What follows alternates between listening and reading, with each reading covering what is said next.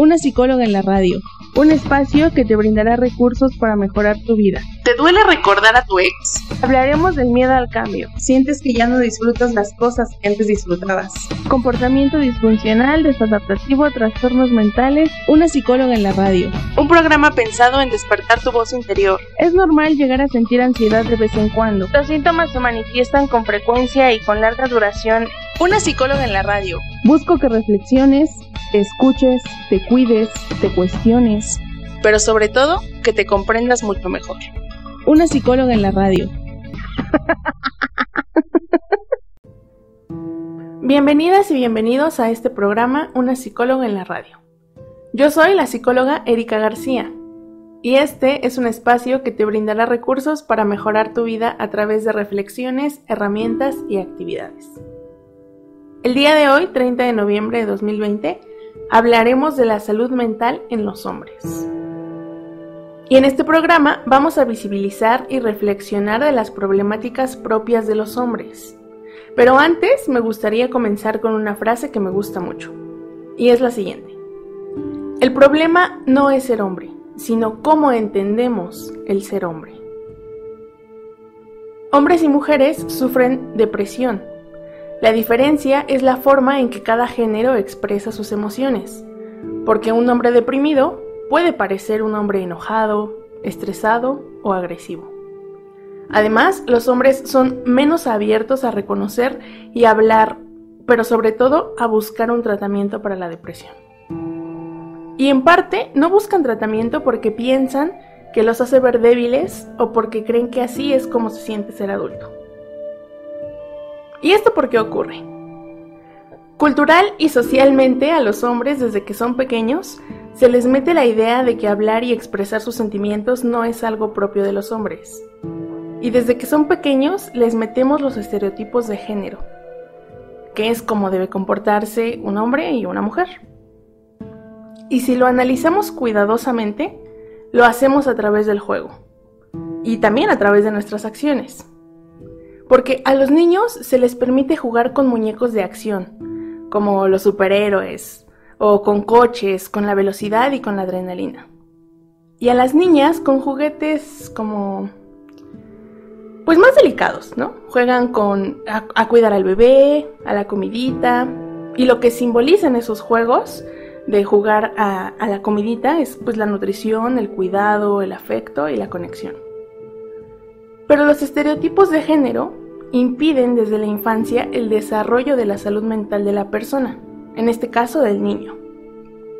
Porque a través del juego, a los niños se les enseña a no llorar porque pareces niña. Y se les dice así tajantemente, no llores, deja de estar llorando, no puedes hacer eso.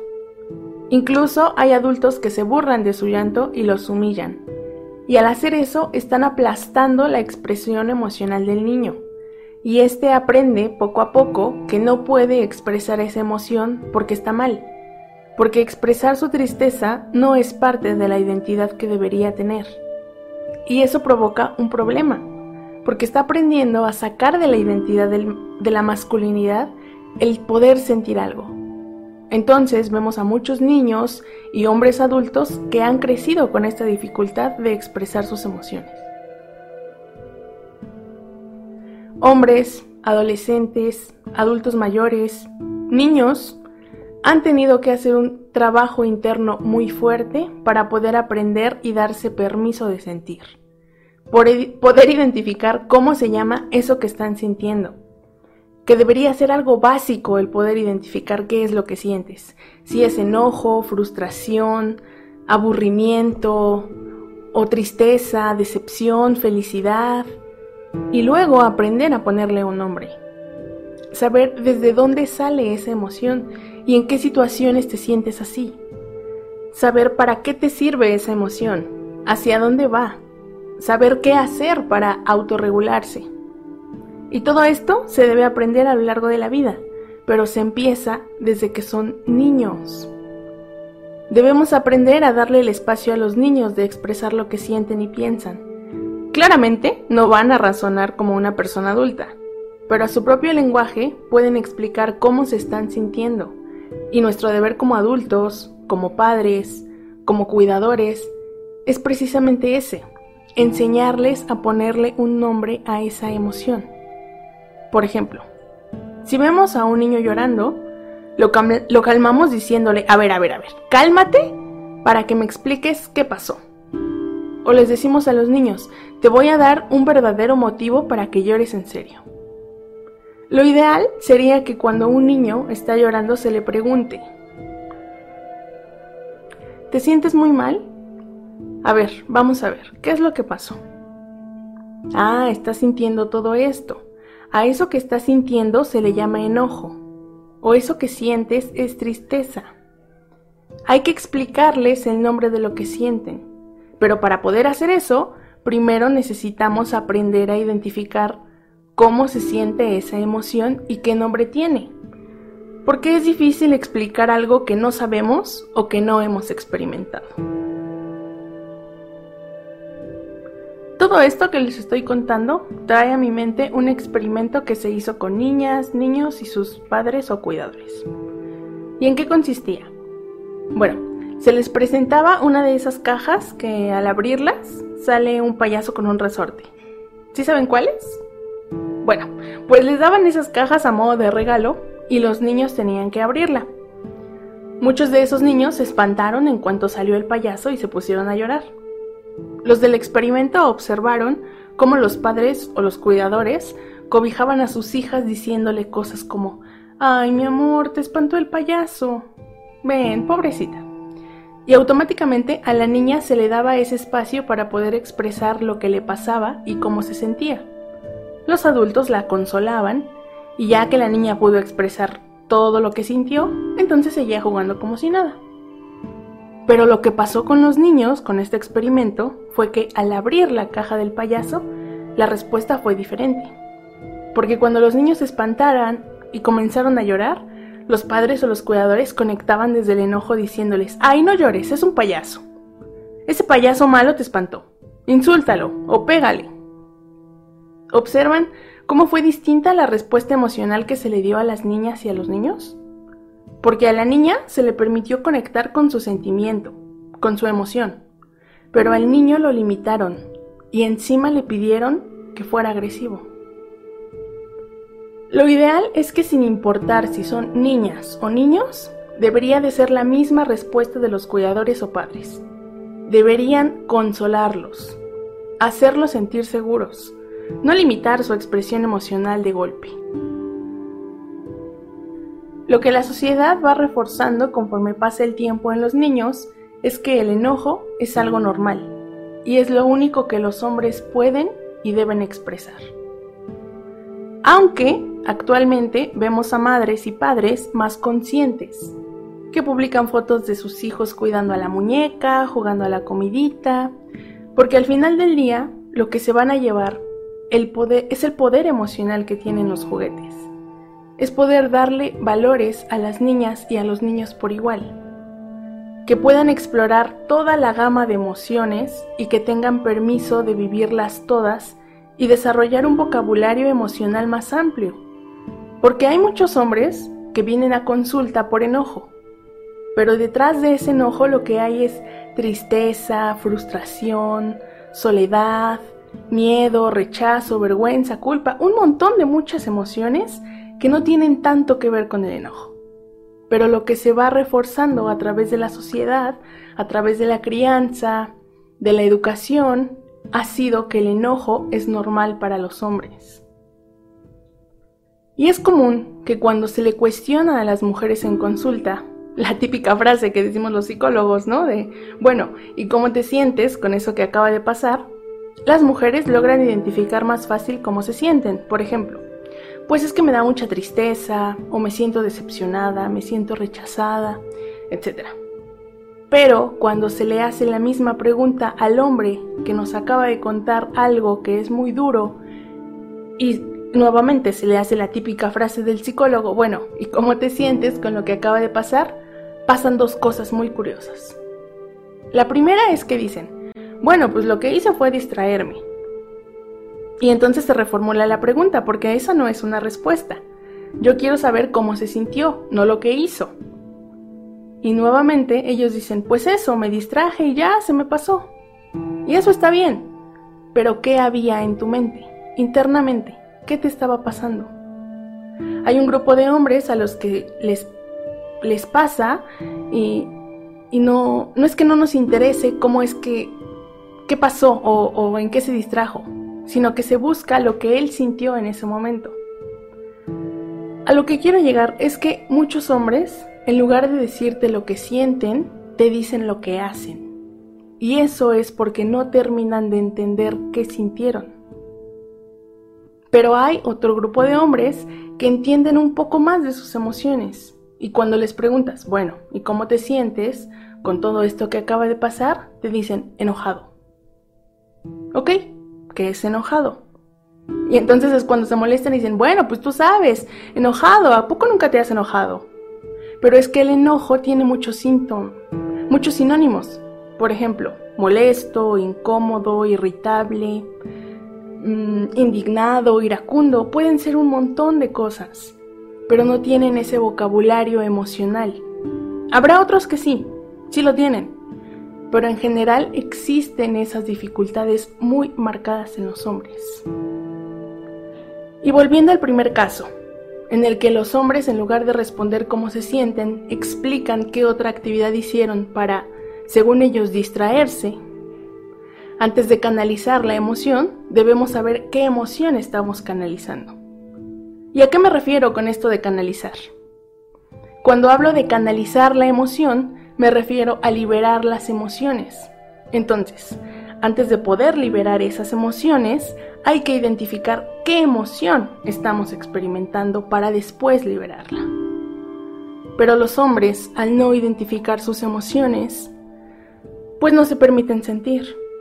Y casi todos se lo traducen en enojo. Y tenemos a muchos hombres que tienen impulsos agresivos.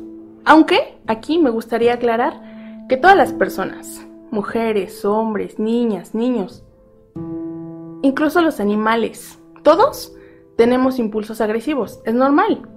Todos tenemos la capacidad, nos sirve para defendernos. La agresión tiene una razón de ser. Hablando evolutivamente, nos sirve para defendernos de amenazas externas. Así que no podemos esperar que ninguna persona en algún momento de su vida no presente una expresión agresiva. Lo que tenemos que aprender es a observar desde dónde sale ese impulso agresivo. Aprender a regularlo, saber cómo lo vamos a usar de una manera más, más civilizada, pero con los hombres pasa mucho que a veces no saben qué hacer con esa agresividad que sienten. Y algunos lo liberan a través del deporte o con otra actividad física. Pero hay otros que no. Y de pronto vemos a estos hombres que lanzan golpes o patadas, ¿no? Que golpean la pared o golpean a alguien más. O también se pueden agredir a sí mismos. Y todo porque no tienen una buena regulación emocional. Las emociones no se pueden controlar, en el sentido de que no podemos elegir. Por ejemplo, no es que te despiertes un día diciendo, ay, como que hoy me desperté con ganas de ser feliz. Uy, si eso pasara, y si a alguien le pasa, por favor hágamelo saber para hacerle un estudio, porque no es así. Las emociones se manejan, se regulan, pero las emociones no desaparecen. Y si uno no les pone nombre, si nosotros no las expresamos, si no terminamos de regularlas, esas emociones aparecen en otros lados. ¿Y cómo aparecen? Aparecen en el cuerpo, en el sueño, en la comida. Esas emociones que no expresamos aparecen en las adicciones, en las compras, en nuestras relaciones, en el trabajo, etc. Y lo que se ha encontrado particularmente con los hombres es que, es que esas emociones y esa restricción emocional o se manifiesta en forma de agresión hacia afuera o se manifiesta hacia sí mismos, que es la razón por la que muchos hombres mueren por suicidio hoy en día.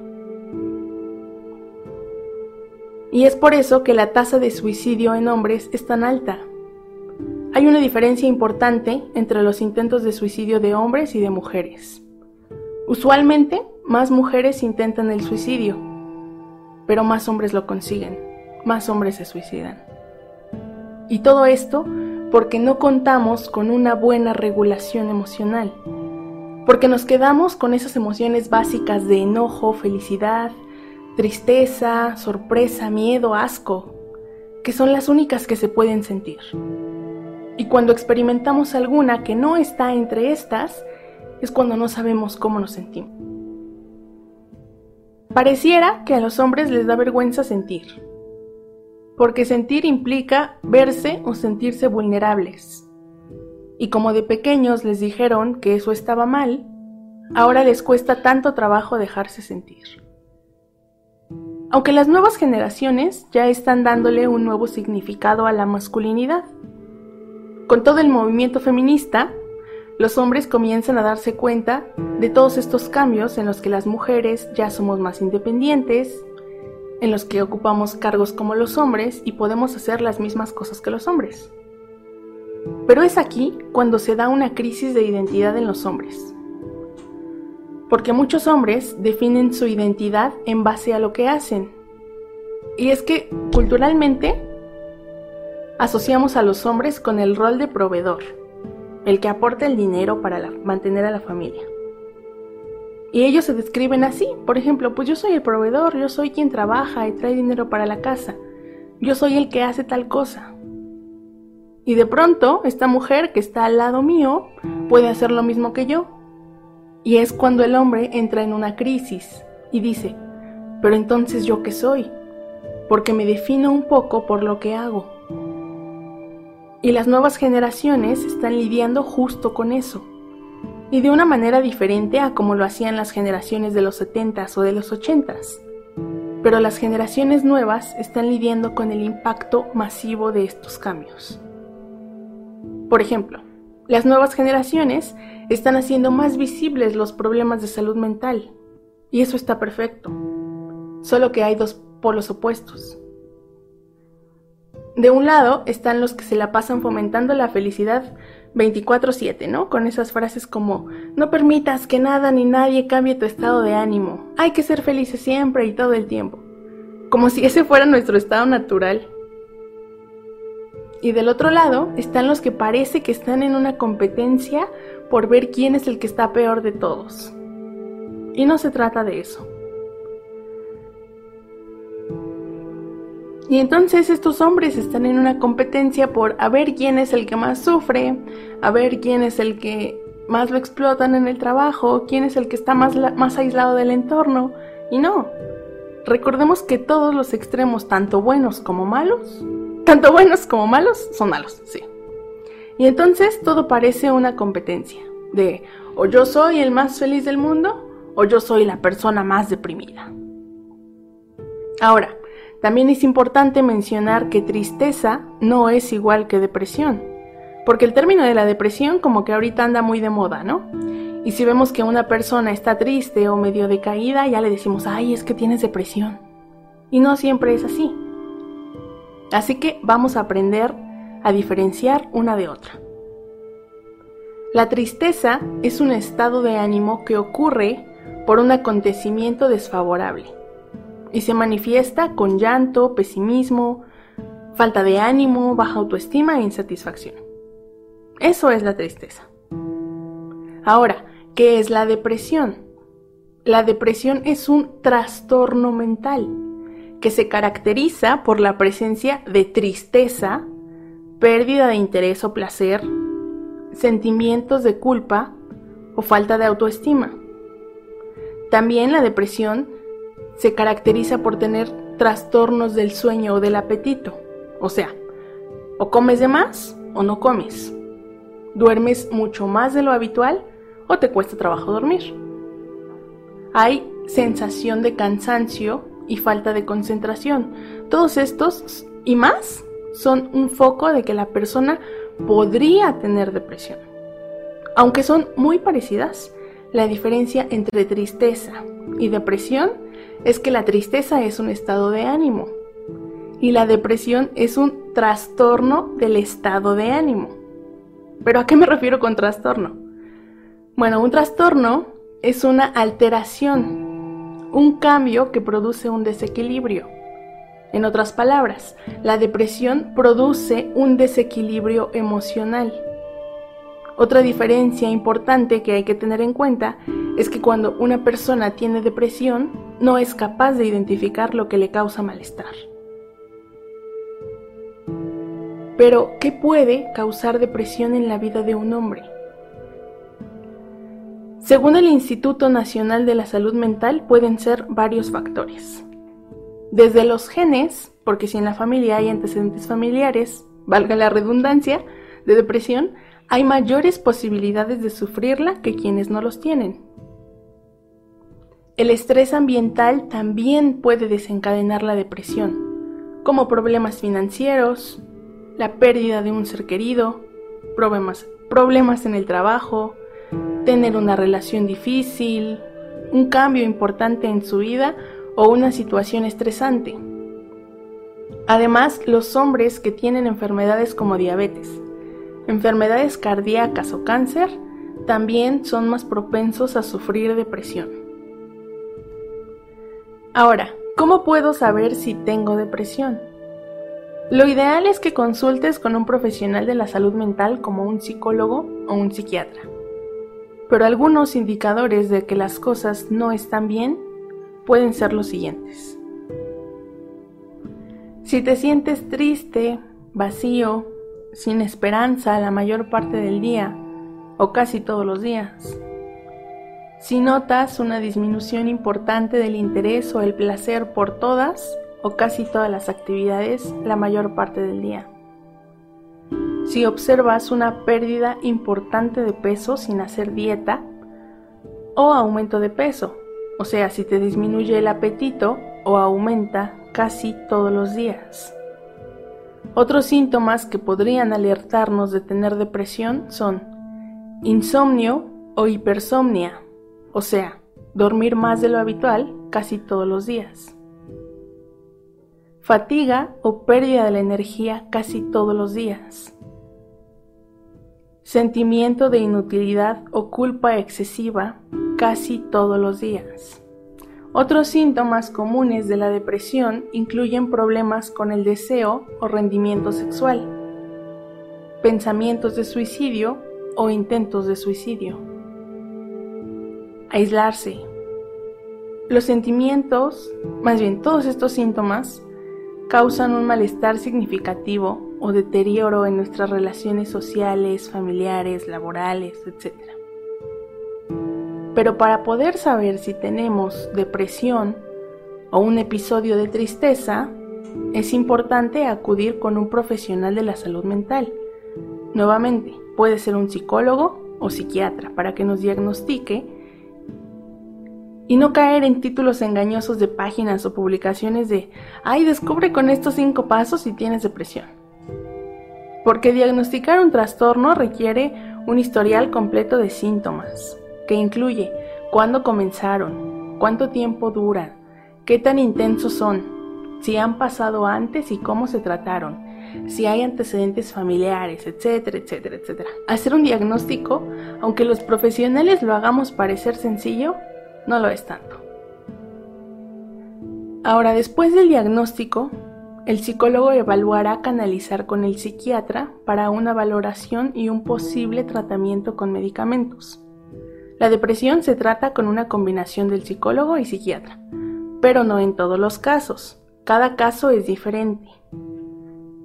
Pero con frecuencia cuando escuchamos necesita una valoración psiquiátrica, uy, las personas sienten terror, porque han catalogado a los psiquiatras como los profesionales que atienden a los que están locos. De los psicólogos también se dice, pero más de los psiquiatras. Y no es así. Un psiquiatra es un especialista en prevenir, diagnosticar y tratar los, los, trastornos mentales, emocionales y del comportamiento.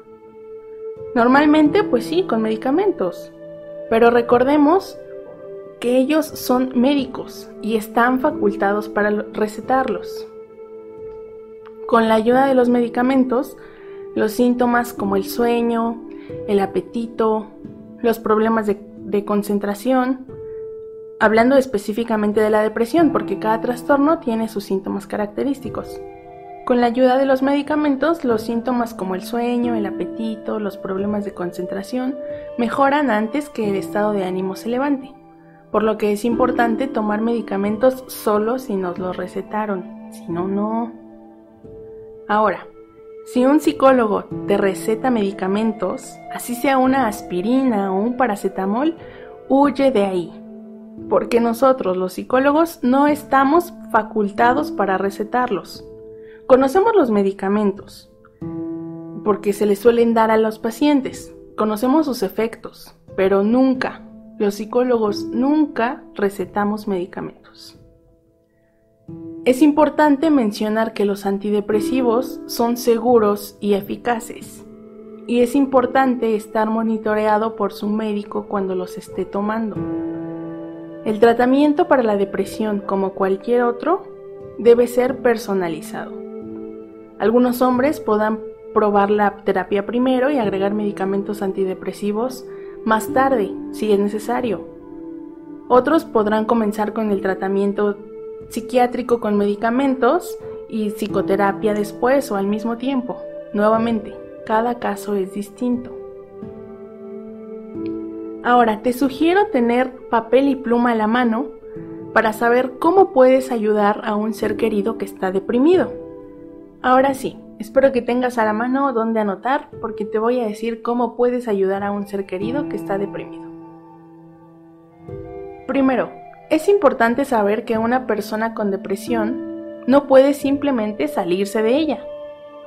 Y tampoco se combate echándole ganas como nos, nos lo han hecho creer. También es importante saber que puede que no reconozca sus síntomas y no quiera recibir tratamiento profesional. Si crees que alguien tiene depresión, puedes ayudarlo ayudándole a encontrar un profesional de la salud mental, como un psicólogo o psiquiatra, y luego ayudándolo a agendar una cita. Incluso los hombres que tienen problemas para reconocer que están deprimidos pueden aceptar buscar ayuda para los síntomas físicos porque se sienten cansados o agotados. Otras maneras de ayudar a una persona que tiene depresión incluyen ofreciéndole apoyo, comprensión, paciencia y palabras de aliento. Puedes escuchar atentamente y hablar con él. Otras maneras de ayudar a alguien que tiene depresión son nunca ignorar los comentarios sobre el suicidio y alertar a su terapeuta o médico ayudarle a aumentar su nivel de actividad física y social, invitándolo a hacer caminatas, juegos u otros eventos. Y si dice que no, seguir intentándolo, pero sin presionarlo demasiado. Otras cosas que pueden ayudar a alguien que tiene depresión incluyen aumentar su nivel de actividad física, porque el ejercicio puede ayudar a las personas con depresión Trata de retrasar las decisiones importantes hasta que la persona se sienta mejor. Y sobre todo que mantenga estables las rutinas diarias. Por ejemplo, comer e ir a dormir a la misma hora todos los días. Y por último, pero no menos importante, evitar el alcohol y las drogas. Todo esto puede hacer la diferencia para una persona que tiene depresión. Los hombres con depresión corren el riesgo a, suicidarse. Pero esto no quiere decir que un hombre que tiene depresión ya automáticamente piensa en suicidarse. Más bien, puede llegar a tener pensamientos suicidas. Nuevamente, cada caso es diferente. Pero sí es importante estar alerta ante cualquier cambio de actitud o conducta. Si conoces a alguien que está en crisis o tú no te sientes bien, busquen ayuda profesional.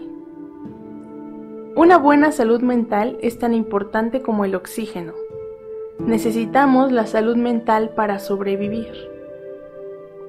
Conozco a demasiados hombres que fueron diagnosticados con problemas de salud mental, no solo depresión, pero no quieren admitirlo, porque admitirlo para ellos representa ser y verse débiles. Así que tratan de sobrellevar los problemas refugiándose en el deporte, en el sexo, en las adicciones como el alcohol, el cigarro, el ejercicio, las drogas. No es posible anular ningún trastorno mental. En este caso, no es posible anular la depresión solo con fuerza de voluntad. Es un trastorno mental que afecta la vida diaria de los hombres. Les afecta cuando comen, duermen, piensan, cuando disfrutan las actividades que les gusta hacer. Y la depresión puede afectar a cualquier hombre, no importa su edad, su estado civil, su religión, si cuenta o no con recursos. La depresión no discrimina. Necesitamos hablar abiertamente sobre salud mental. Sufrir en silencio no es una alternativa ni segura ni sana para, para los hombres de nuestra vida, ni para ninguna otra persona. Habla con ellos, pregúntales cómo se sienten, especialmente si alguno de ellos sufrió por algo recientemente. Obsérvalo para detectar cambios en su comportamiento. Si crees que un ser querido sufre depresión, ofrécele tu apoyo. Escúchalo, sé paciente. Motívalo a que contacte con un profesional como psicólogo o psiquiatra. Vivir con depresión puede ser abrumador y aislante, así que procura que sienta y sepa que no está solo. Ahora, ¿cómo podemos ayudar a los hombres para que tengan más apoyo emocional? Primero, abrir el espacio para que los niños puedan llorar y expresar sus emociones. Hay pasos muy específicos que podemos hacer para ayudar en el desarrollo de los niños y que funcionan igual con las niñas, solo que con las niñas sí los hacemos, como por default, pero con los niños no. Entonces me voy a enfocar en los niños. Y para explicar esto me gusta poner el ejemplo de cuando aprendemos a andar en bicicleta. Aunque ahora los niños ya no la, no la usan tanto, pero bueno. Cuando el niño está empezando a andar en bicicleta y se cae y tiene algún momento inesperado, uno como cuidador puede acercarse y primero debes observar qué es lo que le pasó al niño. Pero si yo como adulto me acerco asustado, porque me sentí asustado de que se cayó, y le pregunto asustado, ¿qué pasó? ¿Qué te pasó? ¿Te asustaste? Entonces empiezo a sobrecargar al niño y a lo mejor al, niño no le pasó nada. Y el niño lo que aprende es que esa situación tiene que reaccionar de esa manera. Y de ahí en adelante, a lo mejor el niño ya le teme a la experiencia de andar en bicicleta. A lo mejor entiende que es una reacción exagerada que debe hacer cada que se caiga de la bicicleta. Y lo mismo ocurre cuando uno como cuidador se acerca enojado. Si tú como adulto estás desequilibrado emocionalmente, le echas esa misma emoción al niño. Entonces a lo mejor lo regañas o le pegas porque tú te asustaste de que algo le podía pasar. Y al final tú terminas haciéndole daño. Él no se lastima tanto con la bicicleta. Tú le terminas haciendo daño con toda esa con todo ese desequilibrio emocional. Entonces, al final, lo importante es acercarse a la experiencia del niño que puede ser la bicicleta, o puede ser que le fue mal en la escuela, o puede ser que le hacen bullying, o no sé, que alguien no lo invitó a jugar, o puede ser cualquier cosa. Debemos acercarnos y escuchar primero. A ver, cuéntame, ¿qué fue lo que pasó? Y entender qué fue lo que le pasó. Saber cómo se siente el niño y decirle en algún punto, ah, lo que te pasó fue que te sentiste de tal manera y le pones un nombre. Por ejemplo, ah, que tu amigo no te invitará a jugar te hizo sentir triste y por eso te pusiste a llorar. Está bien, ¿qué te gustaría hacer? Y hacer eso logra que el niño haga como una pausa y aprenda que eso que está sintiendo se llama de esa manera. Le estás enseñando a darle un nombre a esa experiencia interna que está experimentando le estás enseñando un vocabulario emocional Y entonces aprende y cuando vuelva a experimentar esa situación, va a poder decir, ah, esto que estoy sintiendo se llama así. Cuando siento esto es frustración. Cuando me siento así estoy enojado. Cuando siento esto es tristeza, etc. Y ya con eso hacemos una diferencia enorme. En la adultez no es que uno ya esté grande para aprenderlo, porque al final mucho de lo que hacemos es eso, una y otra y otra vez. En consulta se abre el espacio para saber qué es lo que le pasó a la persona. Y de pronto uno dice, ah, sentiste tal cosa. Y se hace una conexión con ese entendimiento y la persona dice, sí, claro, es eso. Y va organizando todo a través del lenguaje y su pensamiento. Entonces, no es que los adultos estén atrasados o ya no puedan aprenderlo. Esto siempre se puede empezar a hacer. Si nunca se hizo, puede que al principio sea como una sensación un tanto extraña. Pero ayuda un montón. Nunca es tarde para aprender esto. Hay gente de la tercera edad que, que acude a terapia y empieza a desarrollar una inteligencia emocional. Así que no es que no se pueda hacer. En tema de prevención, podemos hacer eso con los niños y con los adultos. Una escucha empática y tratar de ponerle un nombre a lo que la persona sintió. Y si uno no sabe qué es lo que la persona sintió, porque también se puede dar el caso, porque a veces no se entiende del todo, entonces se pregunta, ¿cómo te sientes con eso? Continuamos hablando de la salud mental de los hombres. Ahora, nunca es tarde para aprender, porque estudios de la neuroplasticidad del cerebro han encontrado que el cerebro nunca deja de hacer conexiones neurales nuevas.